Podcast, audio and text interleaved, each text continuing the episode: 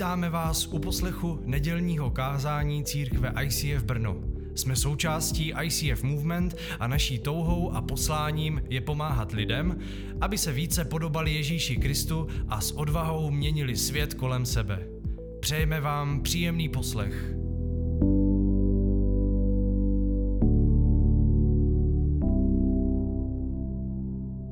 Tak ještě jednou ahoj. Máme dneska poslední neděli, kdy mluvíme o, o zázraku, ehm, který je spojený se smrtí a vzkříšením Ježíše. Mluvíme o různých zastaveních eh, během posledních 18 hodin Ježíšova života.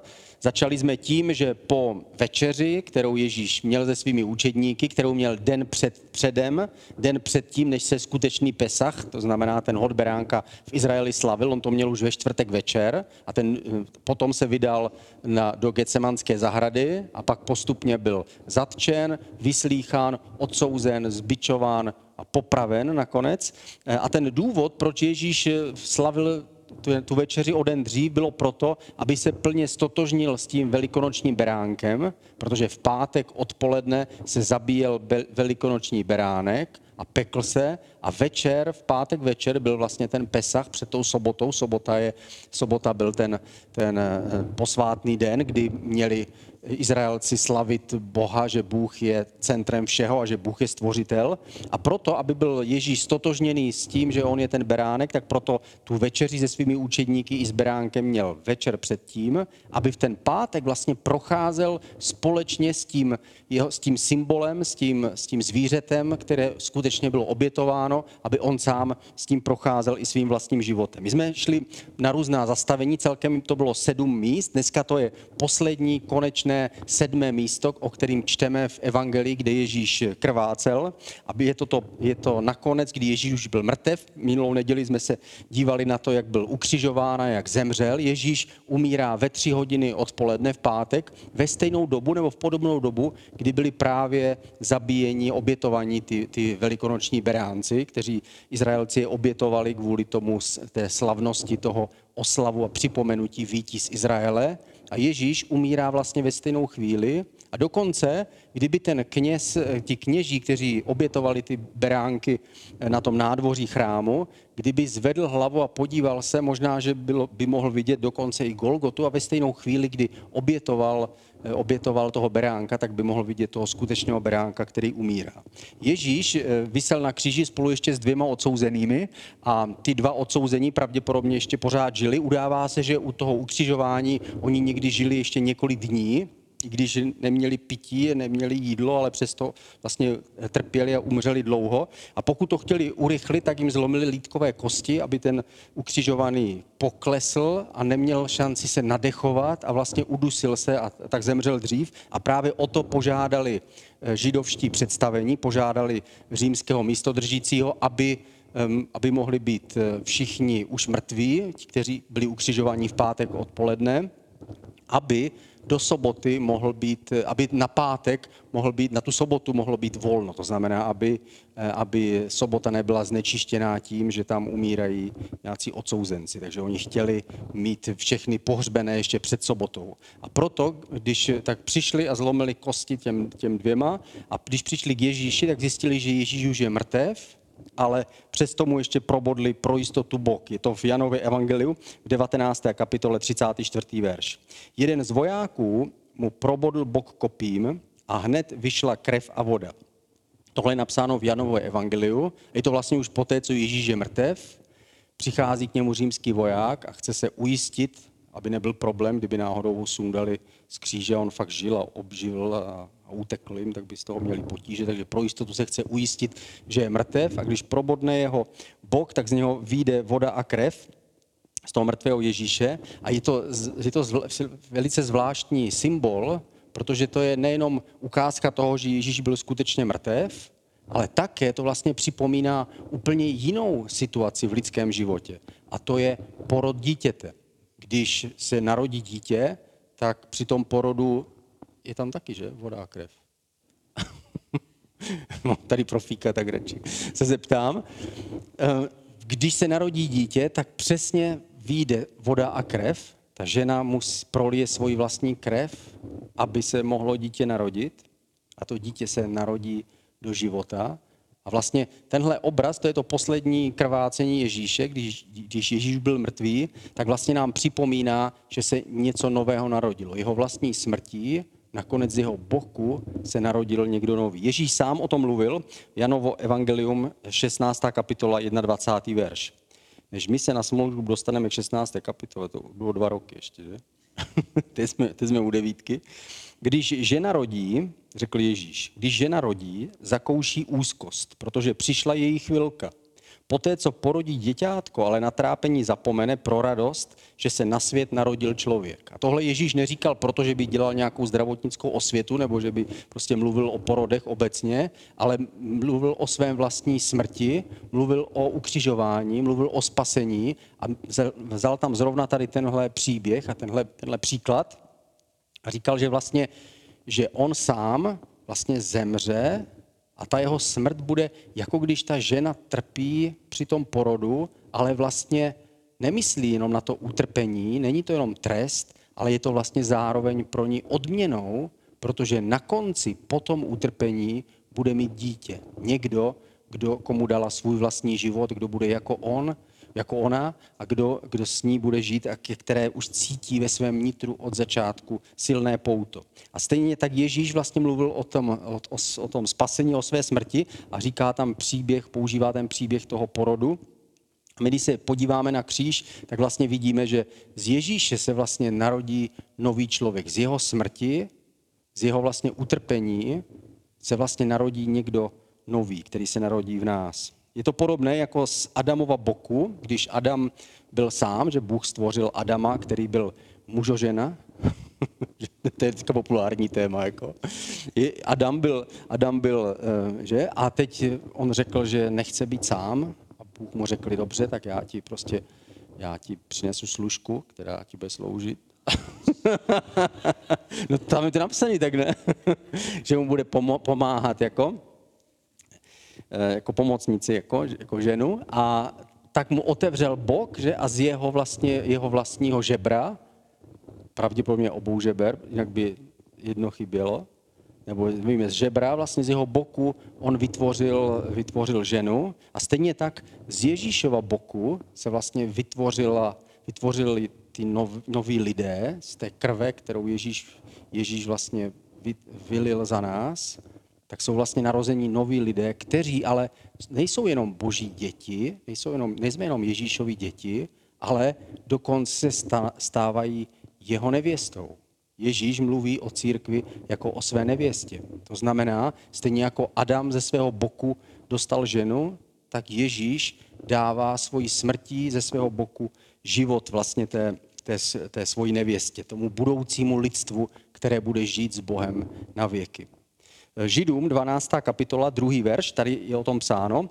Nespouštějme oči z Ježíše, původce a završitele naší víry, který pro radost ležící před ním nedbal na hambu, podstoupil kříž a usedl po pravici božího trůnu.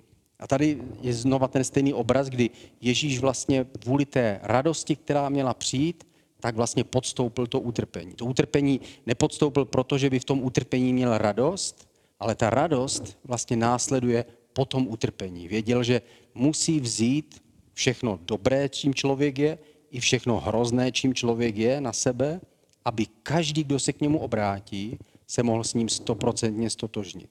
Tak se každý člověk, ať už je zlý nebo dobrý, ať už je i ten nejhorší hříšník, obrátí se na Ježíše, tak se s ním může sjednotit. I ten nejvíc trpící, ten nejvíc nemocný, i ten nejvíc hloupý. Každý člověk se může obrátit k Ježíši, protože on prošel celou tu cestu. A může se tak s ním stotožnit každý člověk. Utrpení vydržel, protože viděl už dopředu. Je to jako ta žena, která, se, která jde na ten porod. Já kdybych měl rodit, tak bych to chtěl korespondenční cestou nejlépe, nebo nějak to, nějak to prostě zařídit, abych večer usnul, ráno se zbudil a už to bylo prostě hotovo, protože ten porod je prostě silný zážitek. A A určitě bych hlasoval proti tomu, aby to tak nebylo. Já bych byl pro, aby děti se spíš rodily třeba v, třeba v, v dutinách stromů, jo, že bychom šli, jako se chodí prostě na, do lesa na houby, tak bychom chtěli prostě na děti. Ale je pravda, že by, že by pravděpodobně uh, lidé si těch dětí daleko méně vážili a ještě více zotročovali než teď. teď. Teď třeba taky musí pracovat.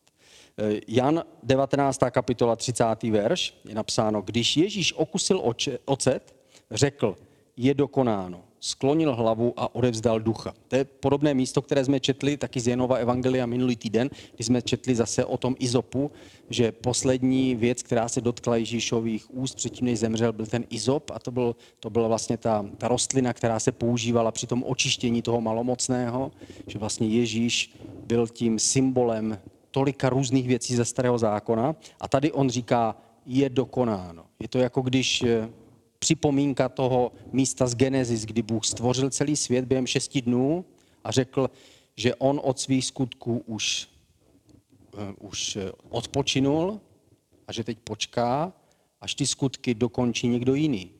A ten, kdo ty boží skutky dokončí, je Ježíš. On sám se vtělí v člověka, aby dokončil tu tu, to stvoření člověka, kdy nás stvořil a uplácal nás hlíny, proto jsou lidi tak tupí, a ale jednoho dne díky víře a jeho lásce se promění do toho skutečného člověka.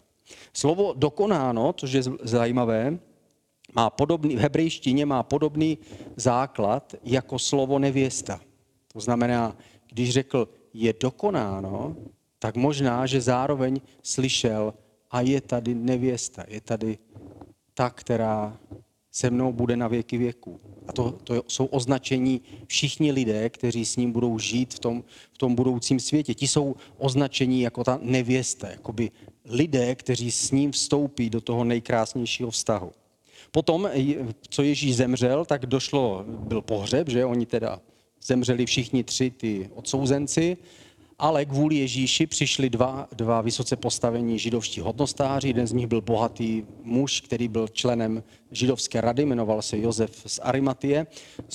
Ten se spojil s Nikodémem. Nikodém byl že, velký židovský učitel, se kterým se dokonce Ježíš setkal. V Janové evangeliu ve třetí kapitole mu říká, člověk se musí znovu narodit, Nikodém a tak dál. A tihle dva přichází za Pilátem a říkají, Ježíš je teda mrtev, voják mu probodl bok, setník potvrdil, že jsou všichni tři mrtví a my bychom chtěli Ježíšovo tělo, abychom ho mohli pohřbít. Pilát s tím souhlasí, oni Ježíše sundávají teda s křížem a vedou ho, nesou ho teda pohřbít, pohřbívají ho do kamenného hrobu. My nevíme, jestli ten hrob v Jeruzalémě, kam se chodí, tam je jeden takový hrob s kamenem, kde je napsáno Ježíš je vzkříšený a je to prostě nádherná jako připomínka, tak nevíme, jestli ten hrob je skutečný ten hrob, ve kterém byl Ježíš, což není ale ani podstatné. Byl to ale podobný hrob. Ten hrob byl vytesaný ve skále a když se tam uložilo to tělo, tak se vlastně nezakopal, jako my tady, slované, kdy ho zahrabeme, tak tam ho za, ten vchod zatarasili kamenem, a ten člověk vlastně zůstal v tom jako v hrobce. Jako když teďka jdete na nějaké, eh, na nějaké hřbitovy, kde jsou bohaté rodiny, kteří mají peníze na to, aby si postavili hrobku, tak v té hrobce tam se nepohřbívají ty těla, ale tam je nechají v nějakých eh, rakvích a tam oni prostě zůstávají a tam plejí. A tak stejné je to s tím kamenným hrobem, v Izajáši 53. kapitole je předpovězen ten pohřeb Ježíše, že on bude pohřbený do hrobu bohatého člověka, to byl ten Josef z Arimatie. A to byl pátek večer, oni to ještě stihli, rychle pohřbili Ježíše, pak byla sobota, ta, ta sobota začínala už vlastně v pátek večer podle, židovský, podle židovského počítání. A už začíná pátek, Pesach, takže oni slavili teda Pesach, potom byla sobota, nikdo nesmí pracovat a hned po sobotě ráno, to bylo v neděli ráno, teda ženy spěchají rychle k hrobu, aby pomazali Ježíše, protože to nestihli, když to bylo v pátek večer, museli rychle spěchat, před zatměním slunce musel být v tom hrobu, takže oni přišli, aby ho, aby ho nabal, nabalzámovali a když přišli k tomu hrobu, zjistili, že kámen je odvalený, že je hrob je otevřený. Oni si mysleli, že a pravděpodobně ho někdo sebral, ale byli tam dokonce vojáci, podle jednoho evangelie, tam byli, byli na stráži vojáci, kteří omdleli, když tam se zjeví ten anděl a oni tam, ty ženy přichází, anděl jim říká, že nehledejte mrtvé, živého mezi mrtvými. Nehledejte v hrobu někoho, kdo vstal. Že dokonce Marie Magdalena potkává Ježíše, nepoznává ho vůbec. To znamená, Ježíš má oslavené tělo, je to on a přitom to není on. Stejné, je to, stejně to bude s námi. Naše osobnost bude vyzařovat nějakou podobu. My nevíme, jestli to bude ta stejná, jakou máme teď. V každém případě ona ho nepoznala. Ježíš říká, to jsem já. Ne, nesmí se mě teďka dotýkat, protože já teď odcházím k Bohu Otci, projdu nebeskou svatyní, přímo před Boží trůn, jako ten beránek budu přijatý ta krev, která byla prolita, tak bude dostatečná na ospravedlnění všech lidí, kteří budou chtít. A proto můj Bůh bude vaším Bohem a proto moje spasení a záchrana bude pro každého z vás. Tohle, tohle se stalo v neděli ráno. Víme, že po vzkříšení se dalších 40 dní ukazoval. 40 dní to není náhoda, protože 40 dní to trvalo až do dalšího izraelského svátku, který se jmenoval Letnice, neboli svátek týdnu, se to taky nazývalo. Bylo to několik týdnů od toho Pesachu do toho dalšího svátku. A to byl svátek, takzvaný svátek prvotin, to znamená prvních, eh, prvního obilí, které začalo zrát, prvního ovoce, kterého začalo zrát. Eh, Židé si připomínali, Bůh, stvořitel nám dává všechno jídlo. My žijeme v jeho zemi, kterou on nám dal. Život, který nám dal, patří jemu. A proto oslavujeme tenhle jednodenní svátek. Ale zároveň víme, že ten den se stoupil Duch Svatý, že při, začali, začala doba církve a ukázalo se, že vlastně ten svátek je prvotina nejenom kvůli nějakému obilí, ale je to prvotina kvůli lidem, kteří budou sklizení do, té, do toho božího království. To se nevědělo, že to bude trvat staletí a staletí, kdy boží kombajn bude neustále sklízet pár lidí, nějaké prvotiny, nějaký výběr jenom ze všech, ze všech generací, které kdy na zemi žili. Tohle začalo po 40 dnech. Ježíš se ukázal různým lidem. A poštol Pavel říká, že se dokonce ukázal svému bratrovi, který se jmenoval Jakub, a podle tradice to byla chvíle, kdy Jakub uvěřil, jeho rodný bratr, který se pak stal apoštolem, že napsal Jakubův list, který máme v Bibli, který nakonec zemřel mučednickou smrtí. Ale Ježíš se ukazoval i skupinám lidí. Apoštol Pavel píše, že se dokonce zjevil v jedné chvíli 500 lidem na jednou, to znamená 500 lidí, to byla velká konference, něco jak teďka tady máme my. Prostě 500 lidí jako ve velkém sále a Ježíš se prostě ukázal na pódium a řekl, Petře, teď nebudeš kázat ty, ale já. A všichni ho viděli. A víme, že kdyby to byl jeden, tak bychom mohli říct, třeba to byla Fata Morgana, ale 500 lidí vidělo na jedno. A poštol Pavel dokonce, který to psal 30 let poté, tak psal, a dokonce mnozí z nich ještě pořád žijou z těch 500 lidí. Můžete navštívit. Jeden bydlí v Prostějově, jeden v Volomouci, v Brně dva. Jo. ten ne, ten vlastně odpadl, ale tady ten. a můžete se jich zeptat, můžete zjistit, Dokonce každý, kdo v Jeruzalémě, kdo přišel do Jeruzaléma, se mohl podívat do toho prázdného hrobu. Stačilo se jenom zeptat, kde je ten hrob toho Ježíše z Nazaretu. Oni řekli, to je, Josef, to je hrob Josefa z Arimatie. Přišli tam fakt odvalený kámen, tam už to bylo všude pošlapaný. Dívali se dovnitř, prázdno, nikde nikdo. Ježíš tam nebyl. Každý, kdo se chtěl, mohl se o tom přesvědčit. Ježíš se ukazoval různým lidem, ale co se stalo, že se začalo dít něco nové. Oni si mysleli, že se začne dít něco ve fyzickém světě, že bude izraelské království, že Ježíš bude mít velkou korunu a porazí Římany a bude prostě vládnout teďka Izraeli a bude ten velký král David, který je předpovězený. Ale místo toho se ty, ty věci, které Ježíš přinesl na svět, začaly dít tajně, lidském srdci. V Ezechieli 36. kapitola 26. 27. verš je napsáno, co se vlastně stalo. Dám vám nové srdce a do nitra vám vložím nového ducha. Vezmu vám z těla srdce z kamene a dám vám srdce z masa. Vložím vám do nitra svého ducha a způsobím, abyste se řídili mými pravidly, dodržovali mé zákony a jednali podle nich. Tohle bylo proroctví, které bylo mnoho staletí předtím, než Ježíš přišel, ale vlastně popisovalo to, co se stalo, když Ježíšovi probodli ten bok. Že narodí se noví lidé, ale oni se nenarodí fyzicky, jako se optal Nikodem, co pak se narodím jakoby fyzicky. A on řekl, ne, ne, něco ve tvém nitru se musí narodit. Ve tvém nitru je kamenné srdce, které chce sloužit Bohu jenom kvůli zisku nebo kvůli strachu. Ale narodí se v tobě nové srdce ty budeš chtít dělat to, co si přeje Bůh, jenom proto, že ho budeš chtít mít rád. Stane se v tobě něco nového, nový život, nové srdce, nový duch, který se stane v člověku. Proto křesťanství nespočívá na nějakých vnějších věcech a vnějších znacích, i když takých má spoustu, jako, že křesťané jsou mistři na to, aby si to vymysleli, ale nespočívá na těch vnějších věcech, ale na těch vnitřních, které se odehrají uvnitř. Skutečný křesťan není ten, který má kříž na krku, nebo který pokleká každou neděli, ale skutečný křesťan je ten, který je uvnitř znova narozený. To znamená, který do, uvnitř prožil to, že jeho srdce se stalo měkkým. Prostě něco se změnilo. Předtím byl nevěřící, teď je věřící. Prostě prožil nějaké obrácení a nový život. Tohle je skuteč, skutečné křesťanství. Také se to nazývá nové narození, nebo se to nazývá Ježíš v nás. Že my nevíme, kde on přesně je, jako někde. Tam jsou játra přece, jo, a žaludek a tak, ale on tam někde je. Ježíš vstupuje do člověka. 2. Korinským 5. kapitola 17. verš. Kdo je v Kristu, je nové stvoření. Staré pominulo, hle je tu nové.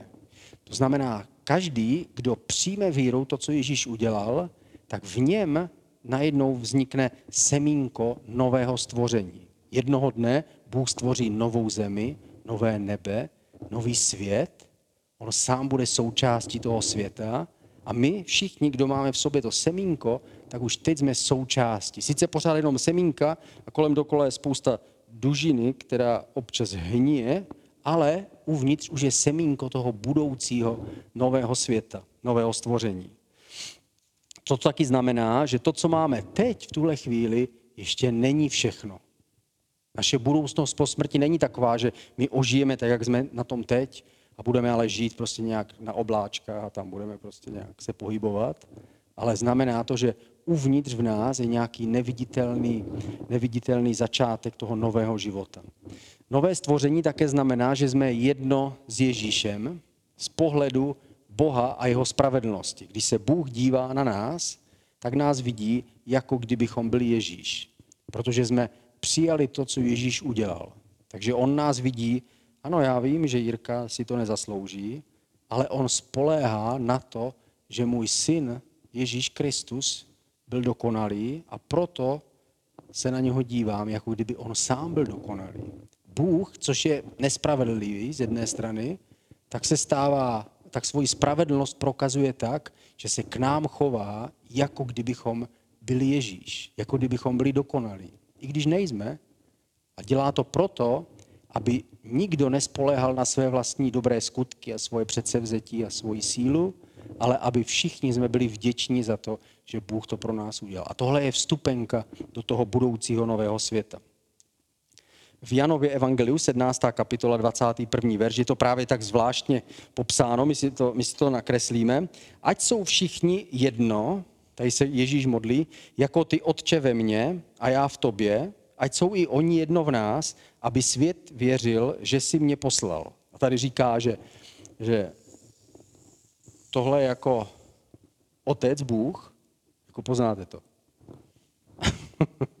Říká, že otec Bůh je ve mně, znamená, že tohle je teda Ježíš a já jsem v tobě, takže Ježíš je zároveň v Otci, takhle jsou propojení a pak říká, a modlím se, aby i oni byli tak stejně jedno v nás. To znamená, aby byli oni ve mně a abychom my byli v nich. Že Ježíš je v našem srdci a zároveň my jsme v Kristu.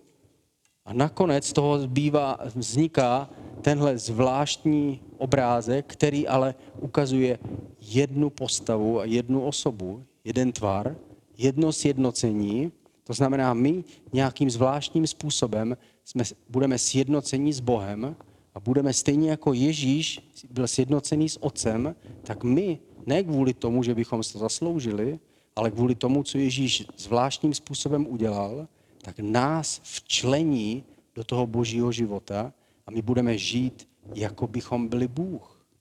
I když víme, že Bůh je Bůh, ale tohle je způsob, jak Bůh určil, že bude mít děti. Že nakonec jim je porodí svoj, svým utrpením a sjednocením s nimi, aby oni se mohli sjednotit s ním. My se sjednotíme s Bohem a budeme žít ten budoucí nový život. Galackým 3. kapitola 26. verš. Všichni jste se vírou v Krista Ježíše stali božími dětmi. Tohle byl ten způsob. Bůh se rozhodl, že bude mít děti a to tak, že se stal stvořením a všichni, kdo chtějí a přijmou to a projeví o to zájem, tak je sebou vtáhne do toho božího života a stanou se jeho skutečným dítětem. Být božím dítětem je stejné, jako když, když mají lidé děti. Žádný člověk nemá dítě, které by bylo nějaký nižší druh. Vždycky jsou to zase lidské bytosti. A stejné to bude s Bohem a s námi. Bůh tímto způsobem nás vtáhne do svého života a my budeme žít a existovat jako On. Co přesně to znamená, to nevíme. Ale v každém případě víme, že to je budoucí svět. My jakoby v srdci tomu rozumíme trochu a říkáme ano, ale v hlavě tomu úplně nerozumíme. V Kristu, když, když jsme v Kristu, tak totiž jsme spojeni s ním, Bůh to takhle určil, a jsme spravedliví, boží a čistí na pořád. To znamená, když my zůstáváme v něm a on zůstává v nás, tak jsme sjednoceni s Bohem a i kdyby jsme zemřeli, budeme žít na věky. Ne proto, že bychom nikdy po cestě za Bohem neudělali chyby, ale proto, že, že jdeme tím, tím správným směrem. Poslední verš, 2. Korinským 5. kapitola, 25. verš. On toho, který byl bez hříchu, učinil hříchem kvůli nám, abychom se my v něm stali boží spravedlností.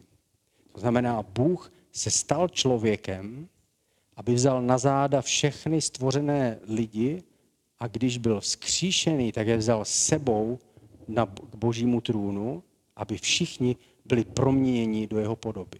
To všechno nás teprve čeká, až budou lidé vzkříšeni, o tom čteme až v knize zjevení, že na konci prostě světa, ale už teď víme, že to nové stvoření začalo v nás. A my si pustíme na závěr eh, video, kterým končíme celý tady to, celou tuhle sérii.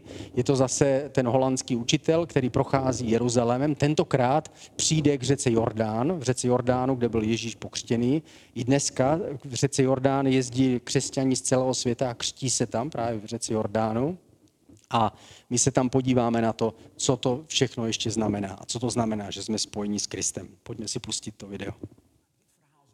A já teda stojím u řeky Jordán, kde byl Ježíš pokřtěný. Tehdy mu bylo 30 let. A podle židovské tradice to byl také zvláštní oslava, se tehdy dělala v židovských rodinách. Bylo to v době, kdy nejstarší prvorozený syn v rodině měl 30 let, tak byla o speciální oslava, kdy jeho otec na něho vložil ruku a tím způsobem mu předal svůj majetek. On byl ten prvorozený, ten nejstarší syn v rodině, který měl potom pokračovat dál v péči o rodinu. A je určitě jisté, že tohle neudělal Jozef pro Ježíše, protože v době, kdy Ježíšovi bylo 30, tak jeho otec Jozef už nežil. Ale najednou Ježíš je pokřtěný ve 30 letech a ty stejná slova, která se říkala při té, při té slavnosti, slyšel přímo od Boha. Kdy mu říká, eh, že kdy mu řekl, ty jsi můj milovaný syn, tebe jsem si vyvolil. A ty stejná slova ale říká taky on nám, kteří jsme v Kristu Ježíši. A tyhle slova mě zasáhla, když jsem si to uvědomil.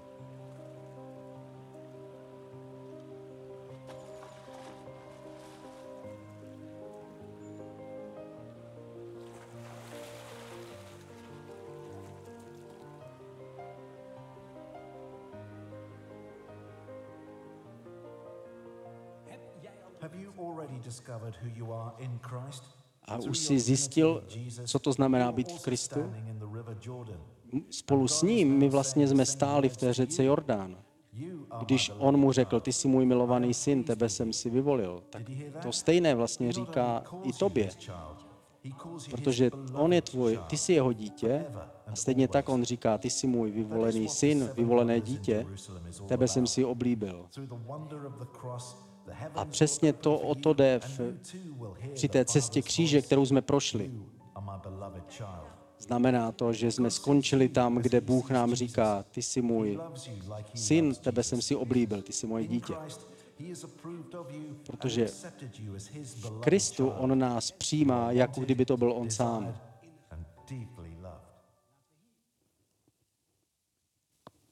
Ježíši, my se modlíme teda společně. A chceme tou cestou křížem, kterou jsme prošli, chceme si připomenout, že ta krev tekla na tolika místech, abychom byli svobodní, čistí, spravedliví, aby ty si nás mohl přijmout takové, jací jsme. A děkujeme ti za ten probodený bok, že jsme se mohli narodit do té nové boží rodiny tak ti dáváme čest a slávu. Děkujeme ti, že ty jsi prošel tím utrpením a viděl jsi na konci tu radost a tou radostí jsme my. A společně s tebou, Ježíši, jsme stáli v té řece Jordán, kdy Bůh řekl, že ty jsi ten milovaný syn, tak to stejná, stejná slova teď platí pro nás.